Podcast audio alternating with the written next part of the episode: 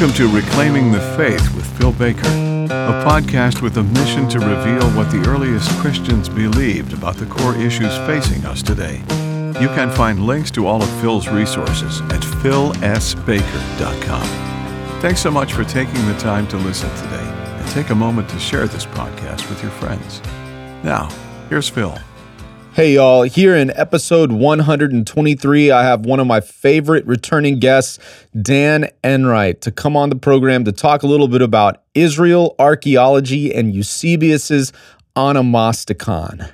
If you're blessed by this episode, please consider leaving a rating and review on my Apple Podcast channel, Reclaiming the Faith.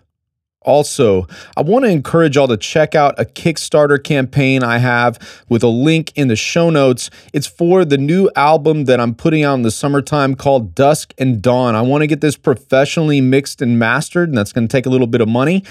I'm trying to raise $2,000 and I'm a little bit over halfway there. So please consider supporting that. If you feel led, click that link in the show notes.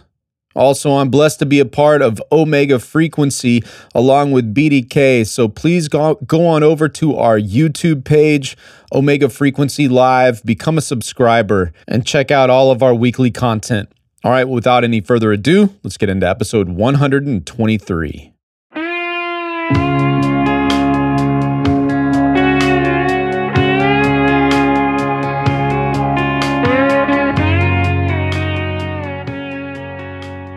Hey Dan, Cheers. how you doing? Good. How are you, Phil? Good man. Thanks for coming by again. Thanks for having me. Always good to see you. Always good to do stuff like this with you. For sure, for sure. Um, I think it's number five. Is it? Fifth, fifth episode with Dan. But who's counting? No, not me. yeah, if, if y'all are listening, you want to uh, check out Dan's testimony, go listen to the episode that he did on the Faithful podcast with Stephanie Baker. You can hear his testimony there. Yeah, and we told a little bit of our story the last time you were over here. We did some of that stuff in terms of like uh, uh, how we got to know each other and Sure. stuff at church. Yes. Yeah. Yeah. I, I remember that well. Yeah, yeah. So, but here today, we're going to be talking about the onomasticon. What's that? Is that a real thing? Surely that's not a real word. No, of course not. Yeah. We're going to talk about Israel, some sites there, some archaeology. And um, man, I couldn't think of anybody better to do that with than you. You've led Aw, some. thanks. Yeah, man. You've led tours in Israel. Hoping to do that again next year. Mm-hmm. Um, so, when did you first go to Israel, and what do you think was the most impactful moment for you on that first trip?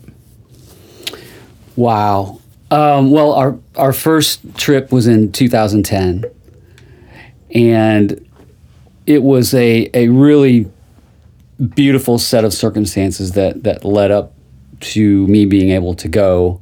I was attending a Bible college um, at the time, and there was a donor who decided they wanted to offer a scholarship for a trip to Israel that one of the professors was leading.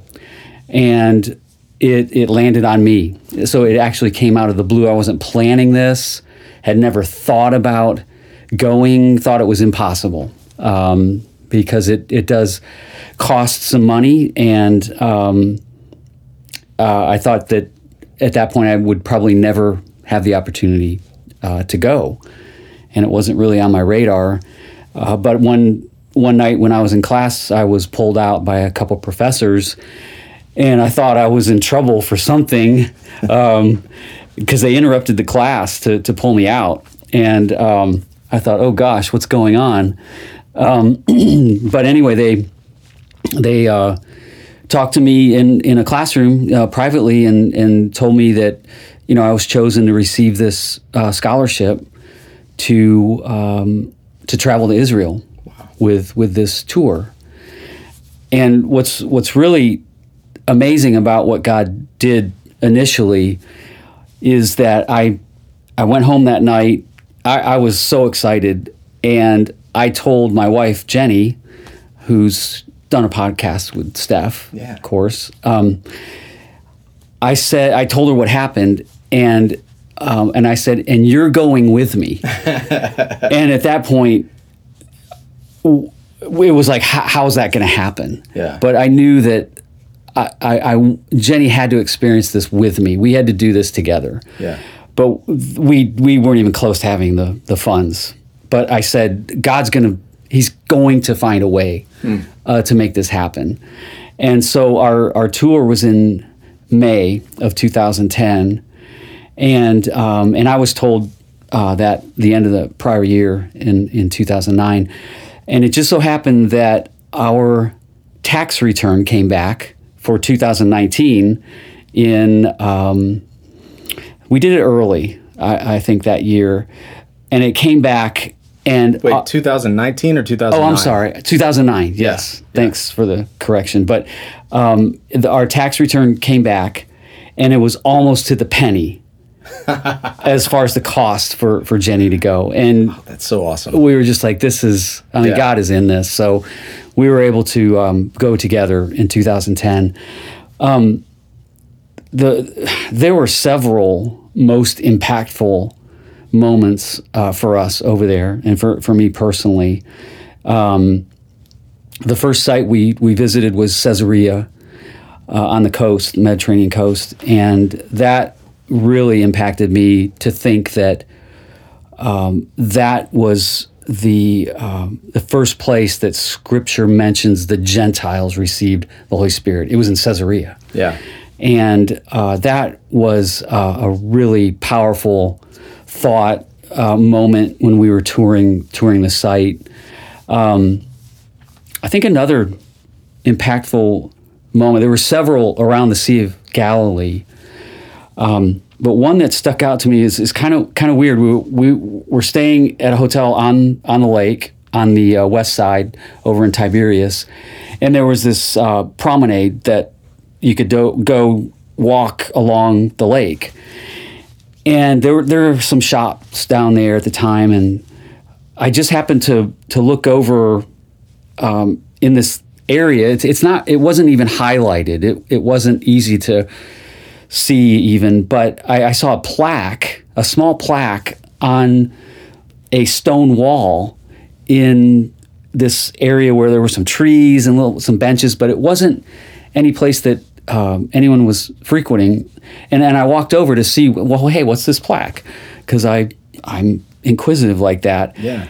And um, and what what was on the plaque was interesting because the Sea of Galilee is is smaller than you would you would think. Yeah. It's, it's Everything is smaller than you think when you're over there. Yes, I, I was really surprised at how small that lake is, and it's 13 miles in length and maybe nine miles at its widest point. Yeah.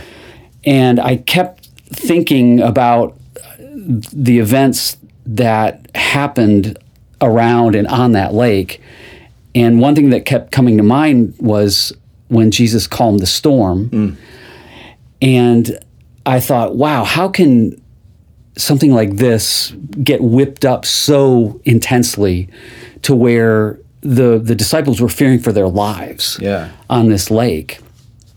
and um, and it's, it's especially puzzling when you see it. Yeah. Right, you can kind of imagine it while you're reading the text. Yeah. But when you see it, you're thinking, man, how how how did that look? I mean, how is it possible that something like this, this small of a body of water, could get churned up like that? But I went to I went to read the plaque. Yeah. and it was a memorial.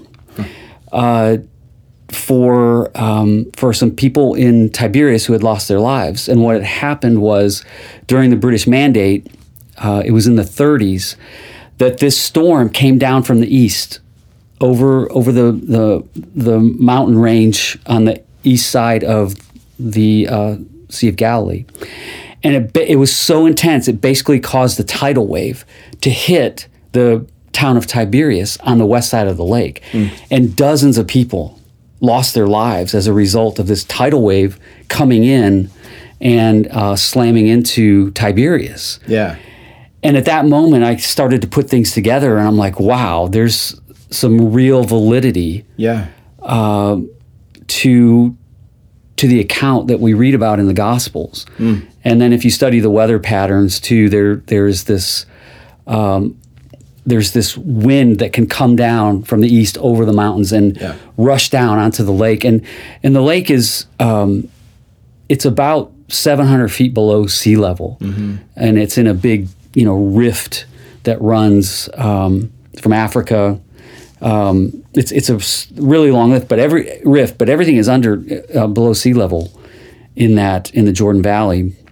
So anyway, that was that was a, a point for me that was impactful because I I started thinking in a, in a new way about the Gospels Yeah. um, and and actually like picturing this now in in a more real way. Yeah. That what Jesus did must have it, it blew the disciples away, and we, we can see that in the text. You know, who is this? Um, that even the wind and the waves obey him. But it, really did something for my faith in in that moment. Yeah. And there there were plenty of of uh, moments like that. Um, another really impactful point was when we um, we were traveling to uh, Jerusalem, and so we had just um, we were coming from the Dead Sea after being in that area, um, En Gedi, Masada, Yeah. and then going into Jerusalem on Highway 1 that runs east west. And the approach into Jerusalem from from that area um, basically takes you to Mount Scopus. So you're on the northeast side. Um, and I remember coming out of a tu- we were coming out of a tunnel on the bus. And um, and the first sight of Jerusalem, the old city, was it, it brought basically the whole bus, it brought them to tears to see that city for the first time. Yeah. Uh, and especially from that that viewpoint from Mount Scopus, um, but but traveling on Highway One, coming out of this tunnel, um, and just looking off to the left and, and seeing that city was um, it, it was uh, uh, just an unbelievable Yeah. experience to to actually see it. Yeah. Um, you read about it. I think it's mentioned in the Bible like almost 800 times Yeah. and you just see it over and over in scripture but then to really like actually be there see it um, that was that was really impactful. Um,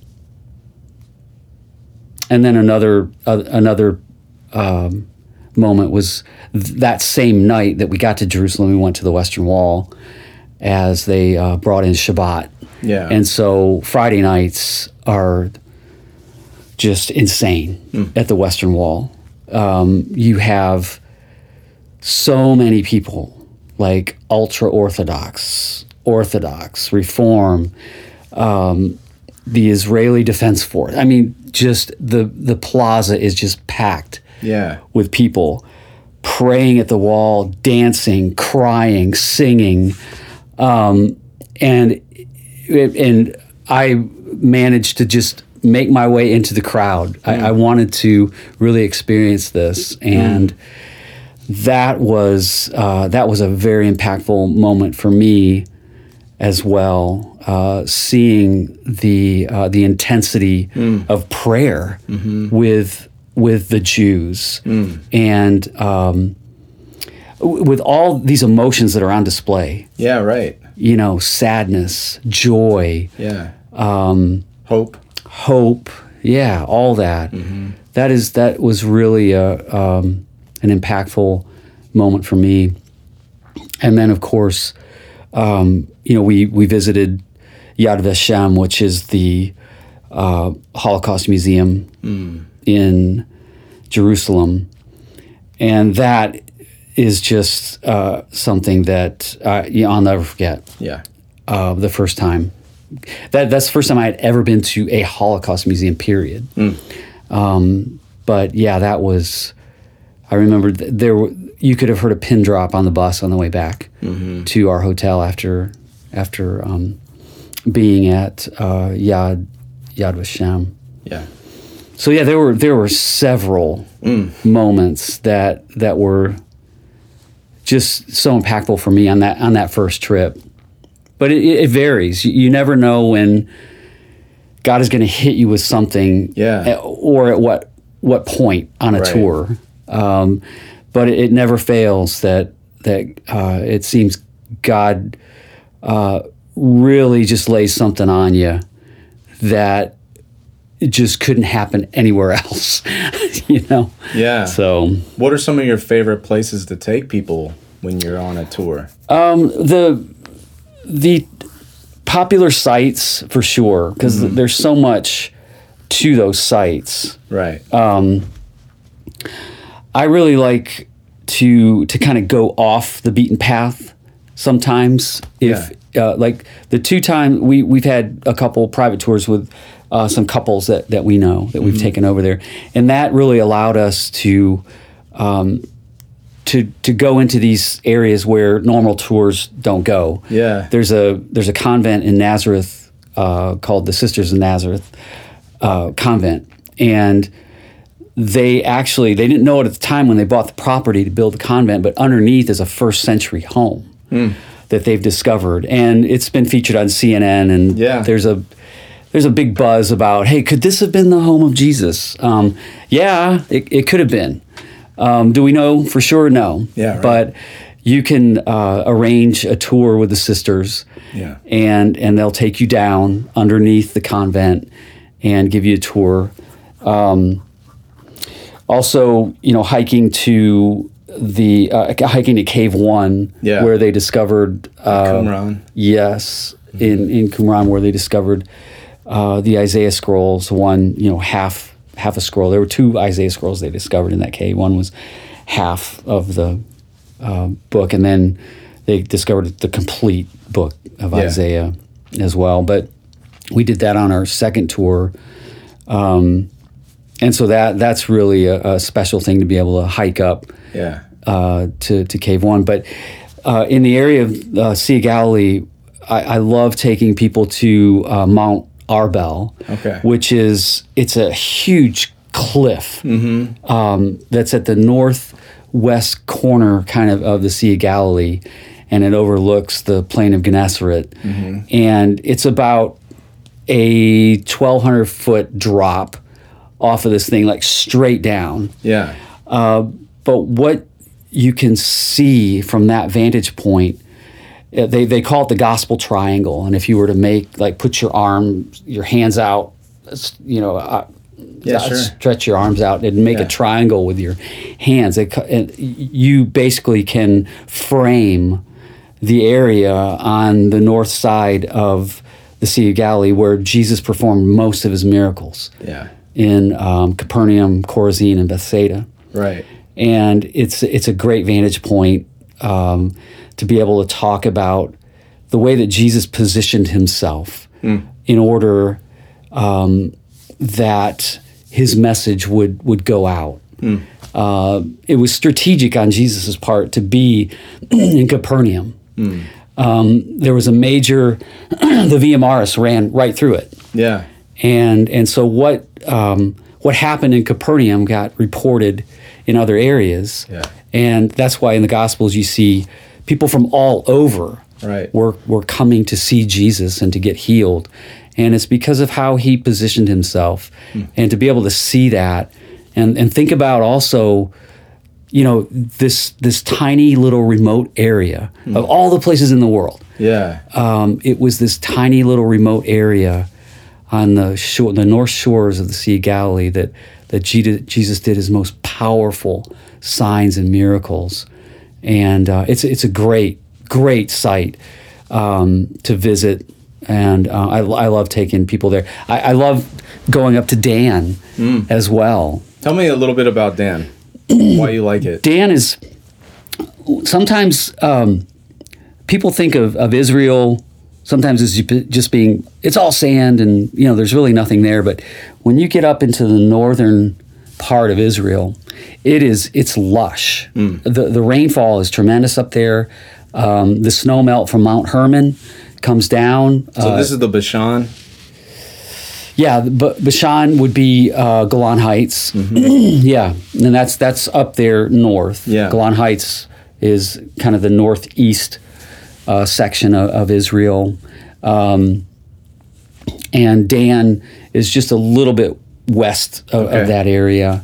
Um, but the the headwaters of the Jordan start up there. Yeah. it's it's very lush, and um, the the tribe of Dan, you know, after which it's named, uh, basically took over that place. It was formerly known as uh, La- Laish, up up in that area, and it's it's it's really well preserved. Uh, the walls of the city are are there; they're intact. Um, as you uh, as you walk up to to the city, um, around the the if you go around the back of the site, there's um, there's a Canaanite gate complex from most archaeologists would date it 18th century BC, um, and it is it's well preserved. They they've basically put a a cover over the the gate complex to to try to preserve it, but um, that would have been the area where Abraham would have walked into to rescue Lot Yeah. after he was uh, captured in that battle that is described in Genesis. Uh, but it's it's on top of a an, an earlier older gate complex that uh, that exists. So that that's really really cool. What a trip to think through. You're basically walking through a gate that Abraham would have gone through. Yeah, What a trip. yeah. Now they have it. Uh, you you cannot get up to the gate itself. Right. They they have it gated off, uh, but it's close enough to where it's it, it's just awesome. Yeah. Uh, and and one thing too is with with Dan, that's that's there were two areas that Jeroboam set up set up the golden calf. One was in Bethel, and Yeah. another was with Dan, and and that was all strategic on his part too. Um, Bethel makes sense because it was it was bordering uh, Judah, um, and Jeroboam wanted to keep the population up there in, in Israel, the northern kingdom. But it's interesting that he set one up at Dan because it is one of the furthest points of, of Israel on, in the north. But what what it conveys is that it, in its lushness, mm. uh, it conveys that God is blessing this area. Mm. So to me, I think there was a theological mm. purpose Yeah. with Jeroboam that when the people went to worship there, they could see that, oh, this God is blessing this area. It- the water's plentiful, the growth is plentiful. Mm-hmm. Um, but uh, when when we do devotions up there, um, we we try to highlight the fact that sometimes that can be deceptive. Um, the the look of things, Yeah. how something's presented. Um, you have to be careful because even though it appears that there is the favor of God on this place, it might not always be the case. Kind of makes me think about a place where the Rockets used to play down the road from us. Yeah, You know, opulence.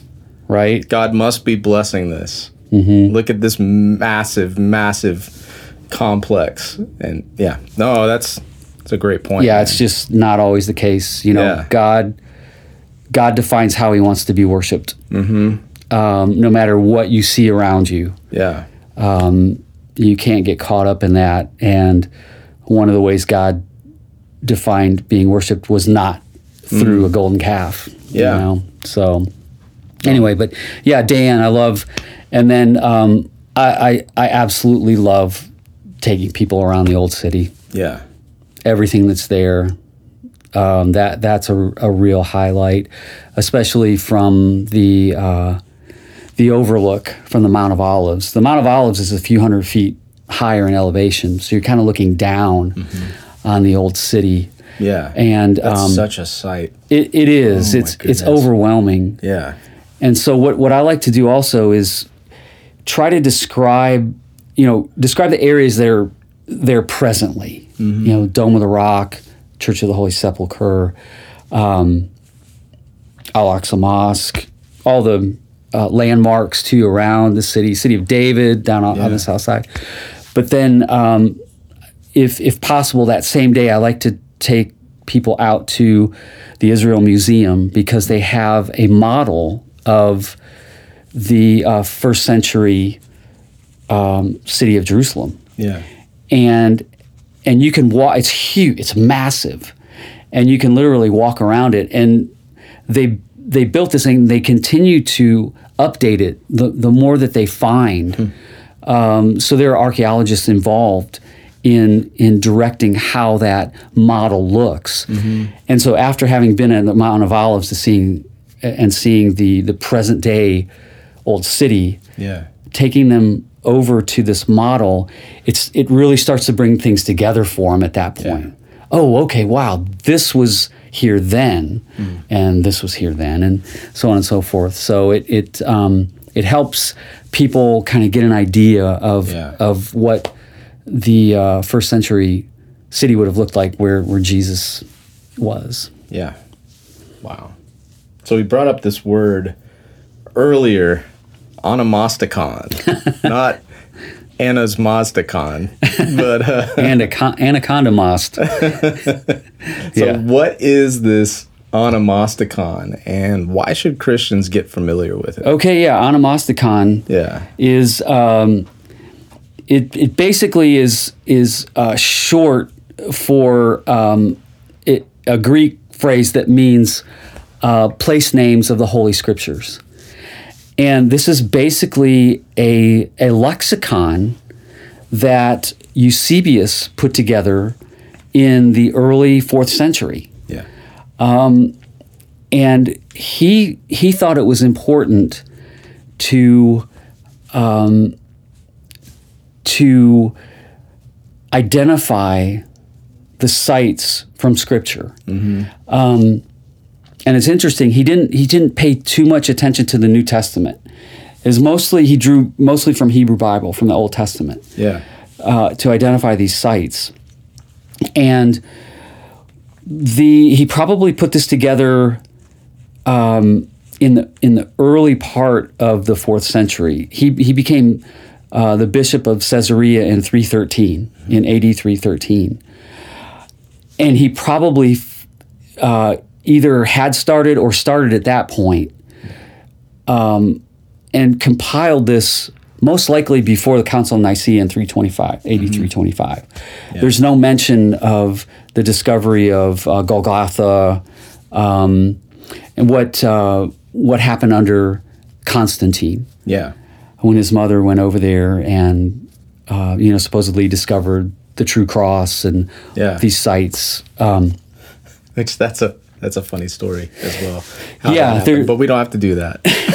yeah, there's no mention of any of that. Yeah. Um, he does mar- mention, I think, the Garden of Gethsemane, uh, a few New Testament sites, but it's mostly he mostly pulled from the Old Testament. He does some like Bethsaida. He talks about Yeah. which is cool. He talks about Beth Ar- Beth Arbra, Yeah. where John was baptizing. Yeah, you know. So, but yeah, yeah, like you're saying, it's mostly Old Testament stuff. yeah, and and he, um, you can tell from the way Onomasticon was written, he probably like visited these places. Yeah, because Caesarea, of course, is on on the west side of uh, of Israel, Yeah. um, on the coast of, Right. of the Mediterranean, and so it's um, it's probably you know 70, 75 miles uh, northwest of Jerusalem yeah,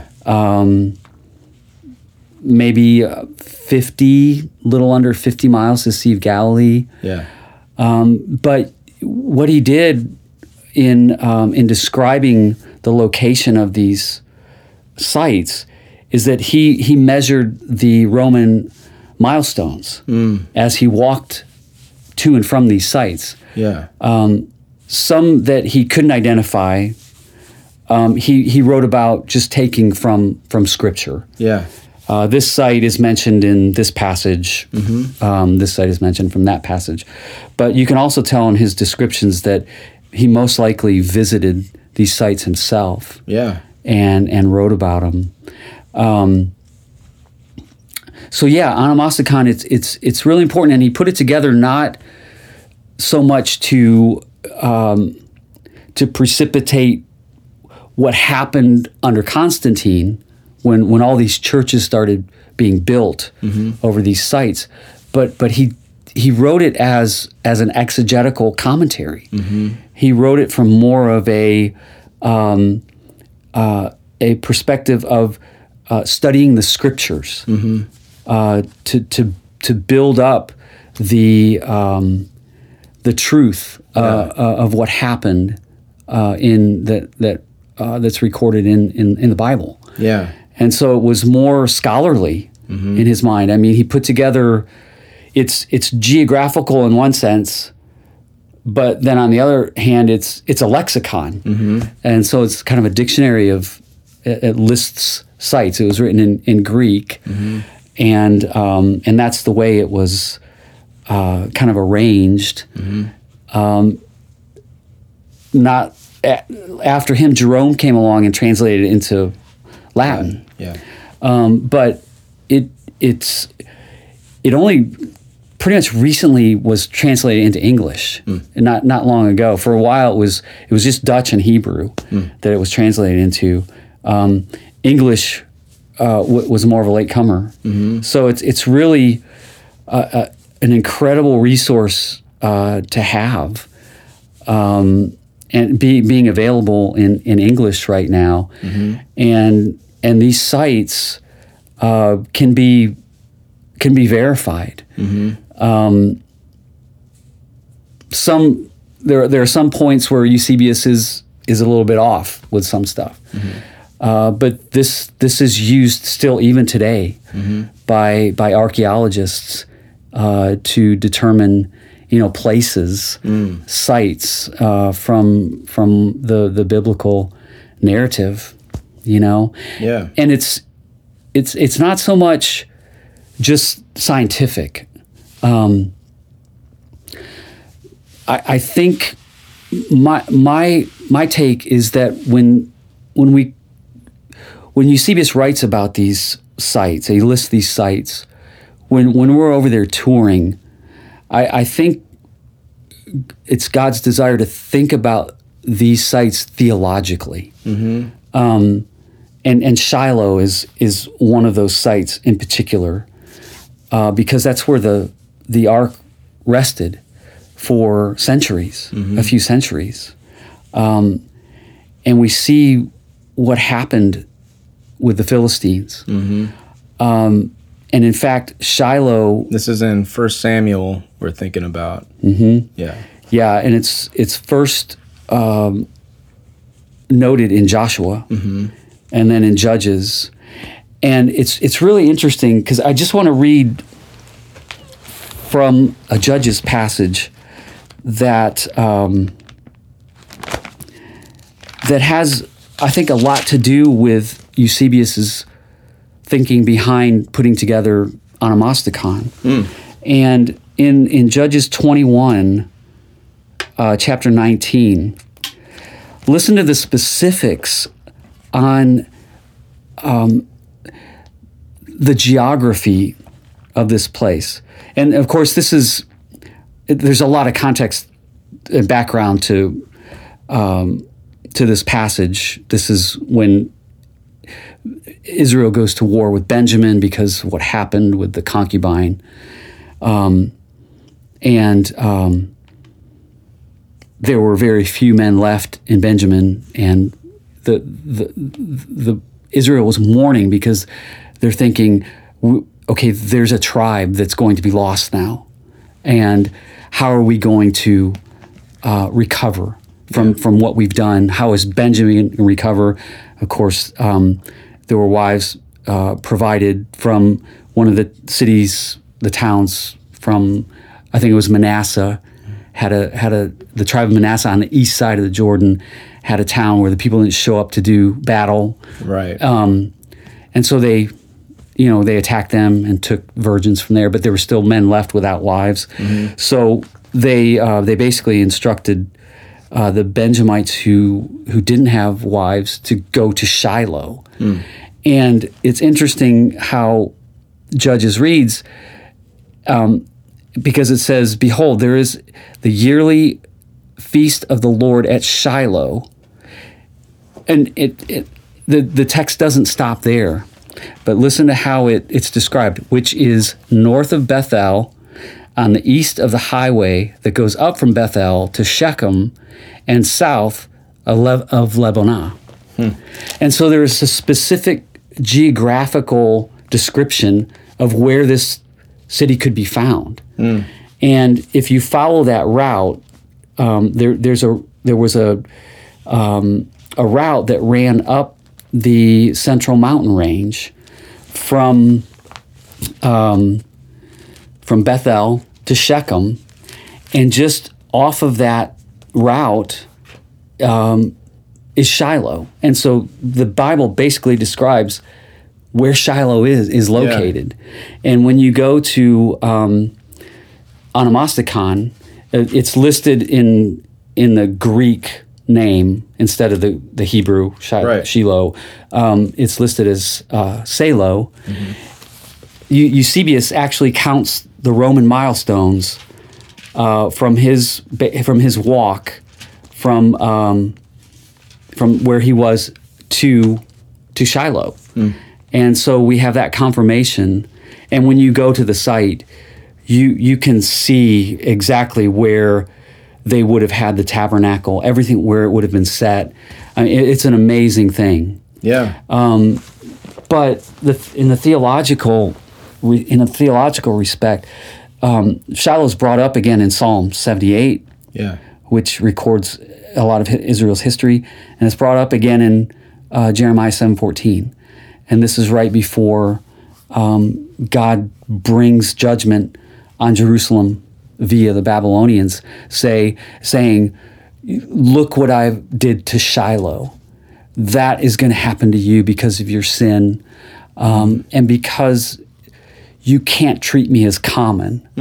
Um, so there are theological lessons that that geography and archaeology of the Holy Land bring to light for us, and and to be able to like be at those sites and and think about how God wants us to see these things theologically.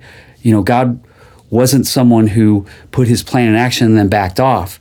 He was someone uh, whose plan uh, worked out in time and space, and he was involved.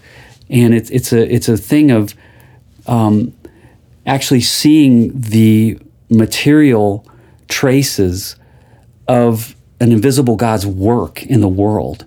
And it, it's truly something that is such a faith builder when, when you see these things and, and you, you can know for sure that, yes, this is the site where these things happened. It, it is, um, it, it's just a, it's something that you, you just can't experience or have for your faith unless you're there, Yeah. you know? There was a there's a guy I've talked to before, uh, Judd Burton, that um, he does archaeology stuff, but he says like context is theology. Yes, I heard that podcast, and I remember him saying that. Yeah, and it seems like the onomasticon really helps that. Oh, absolutely. And in fact, when when we get to Jerome, when he translates it into Latin, Yeah. this is the the spirit in which he writes, and this is what he says uh, about uh, what he's doing in translating onomasticon into Latin.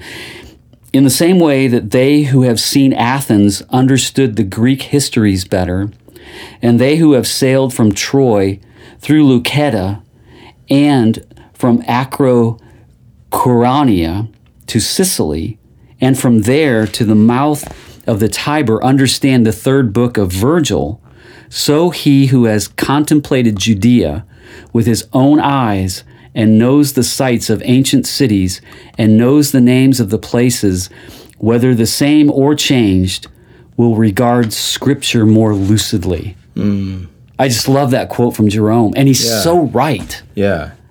to be there and and to know that um, God worked in these areas. Yeah. they're preserved, and and it's a testimony to um, to the truth of Scripture, to the truth of of what He's doing in His world.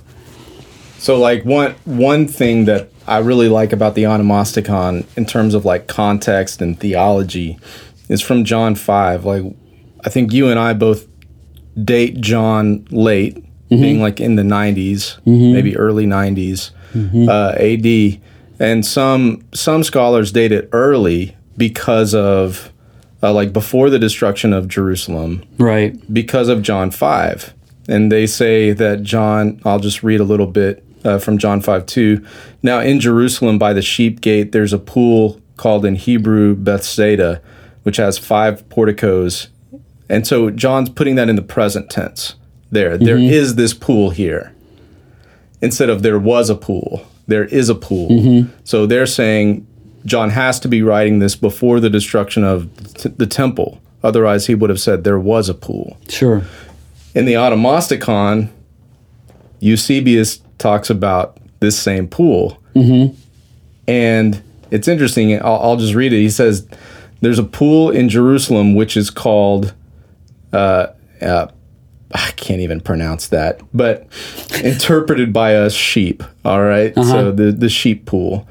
Once it had five porticos, there are now pointed out twin pools, of which one is filled by the rain water, winter rains, and the other it appears that the water becomes miraculously red, as they say, bearing the traces of the sacrifice, sacrificial victims formerly washed in it. So it, is called the sheep after the sacrifice. So he's like talking about this pool and he's saying, Oh, it's there. It's there. It used to have five. Well, now there are 2 mm-hmm. But it's there. He's talking about it in the present tense, mm-hmm. which is Absolutely. really interesting. And so, like, Eusebius clearly didn't live before the destruction of the temple. Right. He's right. living several hundred years later, but he's talking about it in a very similar way that John could have been talking about it here in chapter 5 of his gospel. And to me, I mean, having a late date with John really matters in a lot of areas. It, it puts a, a different understanding of uh, when you understand what's going on around 90 with the Jews and, and uh, the, or we could say the Jews who believe in the Messiah and those that don't. And the tension there, it just puts a, a different understanding of, of the text when we put it in 90. That's, I think, Yeah. very important. That's a good point. You know? So just a little thing. But uh, Absolutely. yeah, so getting to our last question, and don't feel like you have to like shorten this or whatever, but even though it's our last one, we were talking about this earlier. You're like, all right, so well, like, what's the what's the big idea? Why are why are we doing this? You know, and I'm talking about like there's this Christian deconstruction movement. These people that uh, uh, many leaders in the faith who used to be for Christ that are now tearing everything down and trying to build from the beginning, and generally not really building upon the essentials of the faith, just tearing everything down.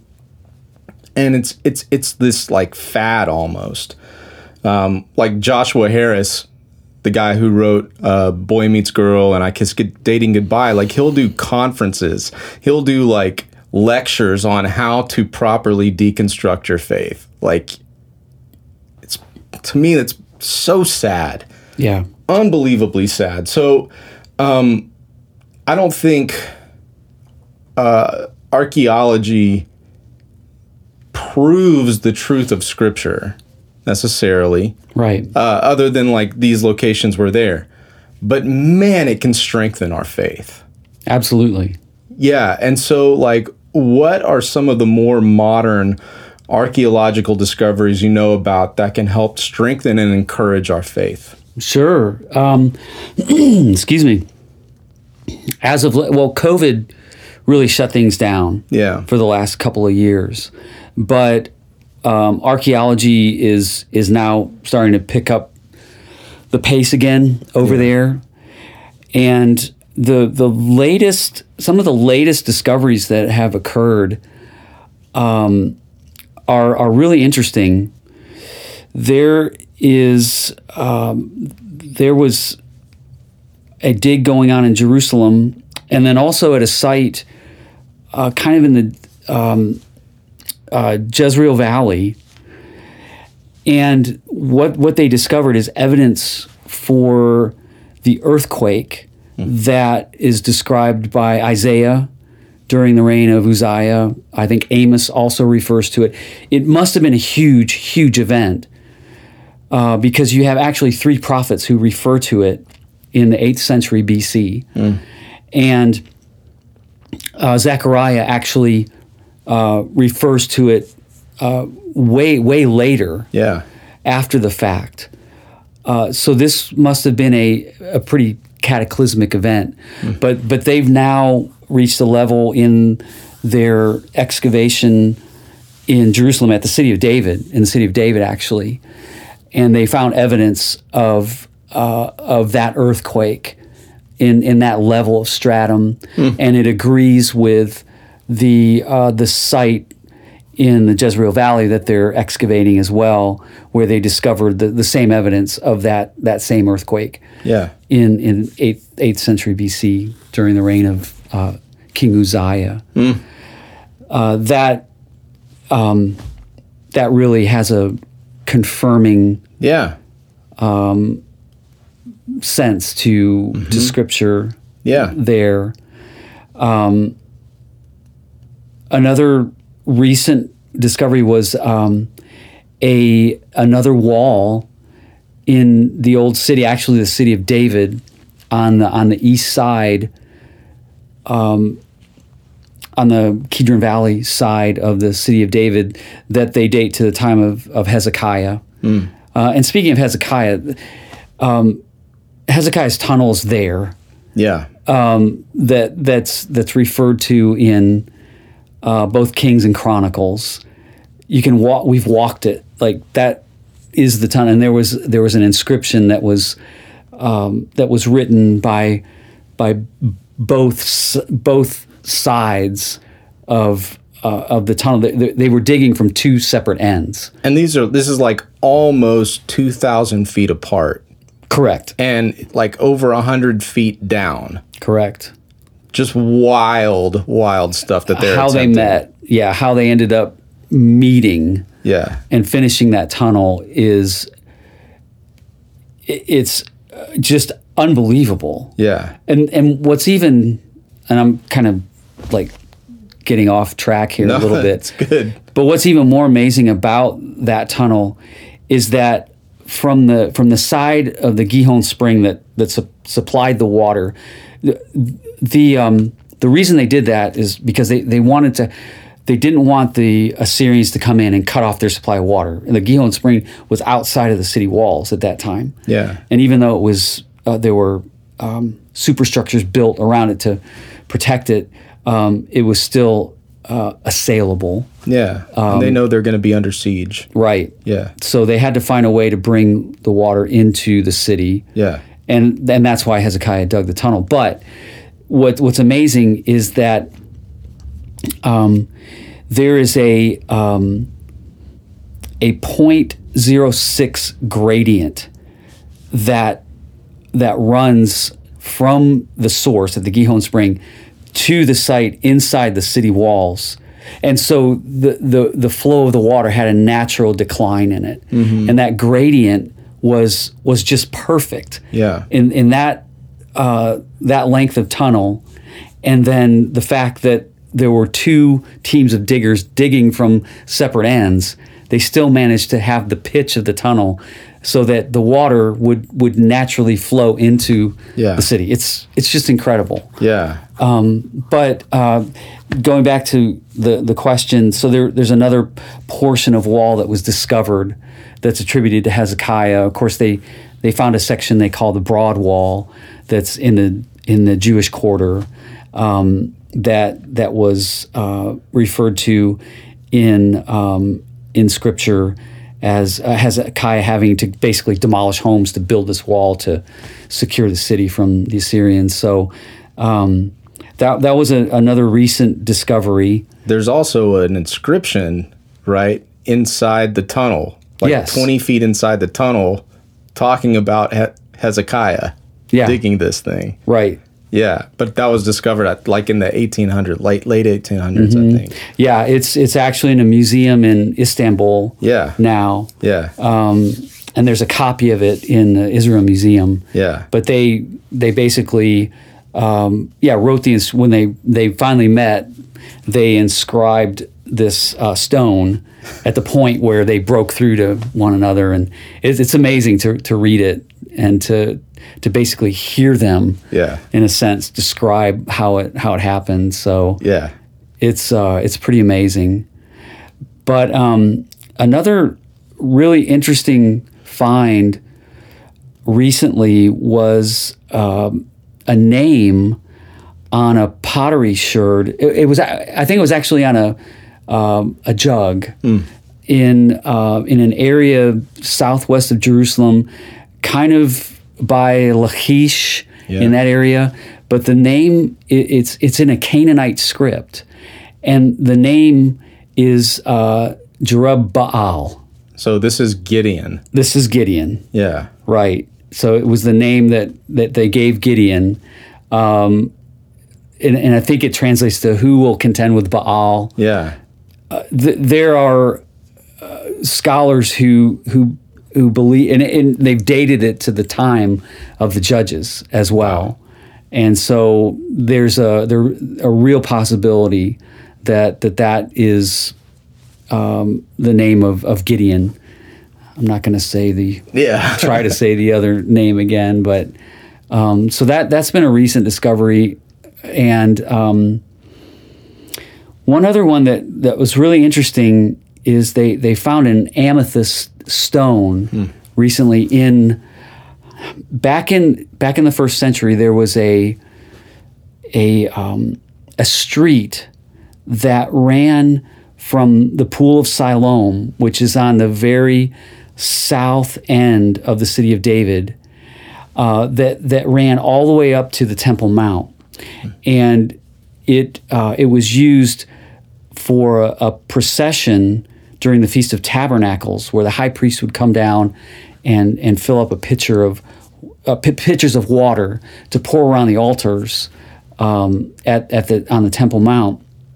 Uh, but it was a huge procession that happened. In fact, John chapter seven records uh, Jesus being at, at in Jerusalem at the last day of the festival, talking Yeah. about the Feast of uh, Tabernacles Yeah. Um.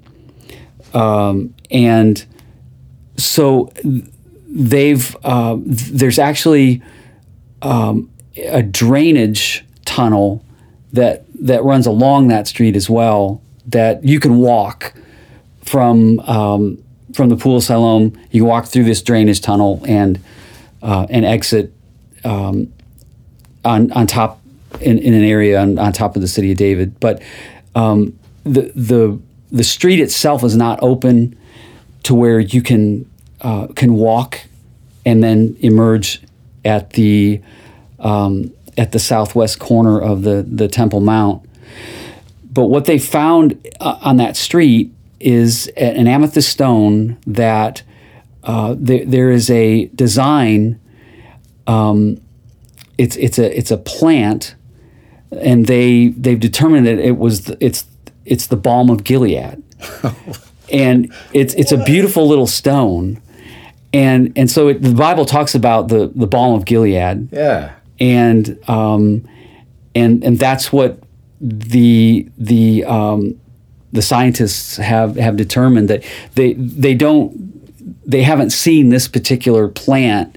You know, you'll get um, pomegranates Yeah. and palms and so on and so forth. But the further they investigated, they've determined that that what's uh, what's etched in this stone is you know the balm of Gilead, and so that's that's another recent discovery over Yeah. there in in Israel. Um, but things that have been found over the since uh, since they really started uh, excavating over there Yeah. have been incredible. The, the the Pilate inscription that they found at Caesarea, um, they it was actually on a one of the seats in the theater. They were they were using it as a either a seat or a step. I, I, I can't remember which which one, but um, when they were excavating the site at Caesarea, uh, someone just happened to turn this thing over, and there was the inscription, uh, "Pilate, prefect of Judea." Yeah. Um, so there, there's there's a lot of stuff like that. The the Tel Dan stela, which um, uh, they found up in Dan, um, notes uh, basically uh, says uh, the house of David yeah. um, by by David, and until that point, in the early '90s, '92, '93, they they discovered this. There were, there was no evidence outside of the Bible that that people were starting to think David didn't even exist, really. Uh, but then they came across this um, part. It's part of a stela, and you can clearly see on the inscription, you know, House of David. yeah. Um, so th- there's just so many things that uh, have been discovered over there, and it it's just it's all relatively recent. You know, the the hard sciences uh, didn't really get get into um, Palestine until uh, the late 19th century. yeah. It, it's a fascinating history Yeah. of of how it began because under the Ottoman Empire, a lot of it was closed. Right. So you have people that there were archaeologists who basically studied like Bedouin culture, Arab culture, and they learned Arabic, and Yeah. and they basically um, um, just uh, what's the word I'm looking for? Well, it's like they're they're infiltrating it. Yes, yeah, and a lot of it was undercover. Yeah. Um, but they started excavating, doing doing archaeological work, the hard sciences in the late, only in the late 1900s. Yeah. So it's been it's relatively relatively recently, Yeah. and then of course um, more the modern state of Israel. A lot of that was, you know, off limits. Yeah. It wasn't until after the Six Day War that a lot of the 1967 that a lot of that Right. really started um, getting getting going. Yeah. You know, so there's still much to be discovered. I think. Mm. You know. So like this is all analogies, you know, fail at a certain point, but it makes me think about in our culture uh, when someone's getting arrested and uh, you know they're presented with the Miranda rights. You know, anything you can say will be used against you. So it's best for you to remain silent. You have the right to remain silent. You know, some people when they are telling lies have a tendency to give more and more and more detail.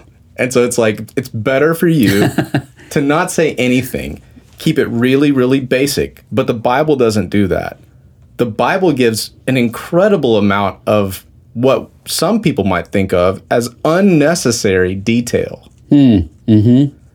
But these unnecessary what we what some people might think of as unnecessary details archaeology confirms Yes. these little things Right. it's like if you're trying to like create this whole lie you wouldn't do that you wouldn't give all of these details keep it really basic you know True. because if you do give a bunch of details and those things don't exist it's going to be proven like very clearly you're just making stuff up Right.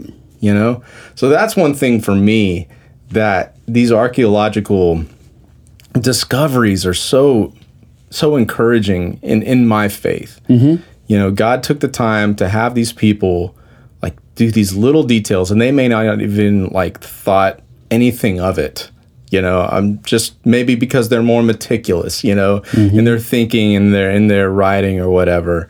Um, but god's like no i'm gonna have that come back up uh, a couple thousand years later. That's gonna be really important for folks. Yeah, I, I believe that's the case, Yeah. and I, I think with the uh, the minimalist view in in archaeology, when it comes to biblical archaeology, um, I, I just be patient, L- just wait, yeah. Because it seems like there's always something that that gets uncovered uh, that further validates the scriptures. Not that it proves, like to your point earlier, like archaeology doesn't prove the resurrection right? you know Right. but it can give a lot of credibility Absolutely. to those who are telling us the story of the resurrection.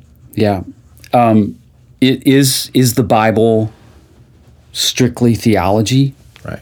or or is it history? Um, I think with the minimalist view, that that tends to assign it to to just theology. Right. Um, but in a in a maximalist view, um, the the thought is, hey, there there is history here. Yeah. and and archaeology can can validate that in mm-hmm. a lot of ways. I mean, the city of Jerusalem itself, Yeah.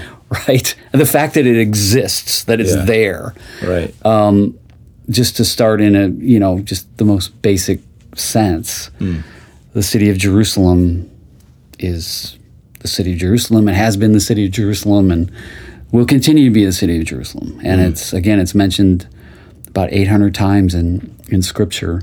yeah. Um, So yeah, it's it's it's something that, that to be over there to it, it helps you understand also like why Jesus taught the way he did. When when he says things like, um, "If anyone causes one of these little ones to stumble, it would be better for a millstone to be tied around his neck and cast into the sea." You go to Capernaum, and they've excavated millstones Yeah. and you think about wow if that thing was tied around my neck and and i got thrown into the sea you know i'm sleeping with the fishes Yeah. it's like there's i'm done Yeah. so it's interesting like it just comes alive it Yeah. we we read our bibles outside of that context and it's two dimensional hmm. and our imaginations can do a lot with it Yeah. but being over there all of a sudden it becomes three dimensional and you start to realize why Jesus taught the way he did. He was pulling things in from the environment, from geography, um, the, the Peter's great confession in Caesarea Philippi. I mean, the church has divided on what Jesus meant by, um, and you are Peter. On this rock, I will build my church. Yeah. Okay, so is it Peter himself? Is it the confession? Right. Um, I think until you're at that site and you look around and you start to think about what Jesus said on this rock, I will. Yeah. Man, it it really can can uh, you know mess with your theology, right? Yeah. So I I argue that that there's more context Yeah. that that Jesus brought into that when he told Peter, you know, you are Peter, and on this rock. Uh, Yeah. if you're at the site, you start to go, oh, huh. I wonder if. Yeah. Anyway, but yeah, that that's another big thing. The the Bible comes alive, and you you, you never never ever read it the same way again. I kept my head low and I walked that narrow road. As mighty men roamed who devoured both house and home. But I won't forget that day you made yourself known. You said the end has come for men, but hang tight to me with your family. You're the